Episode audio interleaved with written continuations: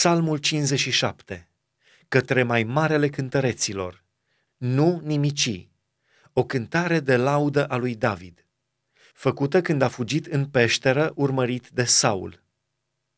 Ai milă de mine, Dumnezeule, ai milă de mine, căci în tine mi se încrede sufletul.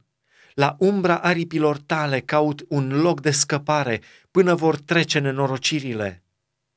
Eu strig către Dumnezeu, către Cel prea înalt, către Dumnezeu care lucrează pentru mine. El îmi va trimite izbăvire din cer, în timp ce prigonitorul meu îmi aruncă ocări.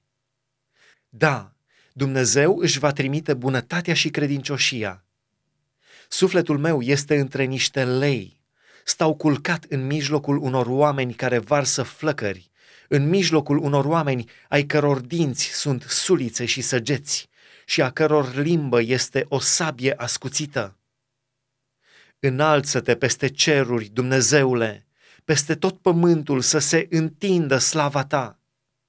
Ei întinseseră un laț sub pașii mei.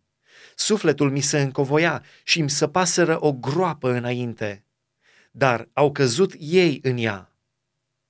Inima mea este tare, Dumnezeule, inima mea este tare. Voi cânta, da, și voi suna din instrumentele mele. Trezește-te, suflete, treziți-vă alăută și arfă. Mă voi trezi în zori de zi.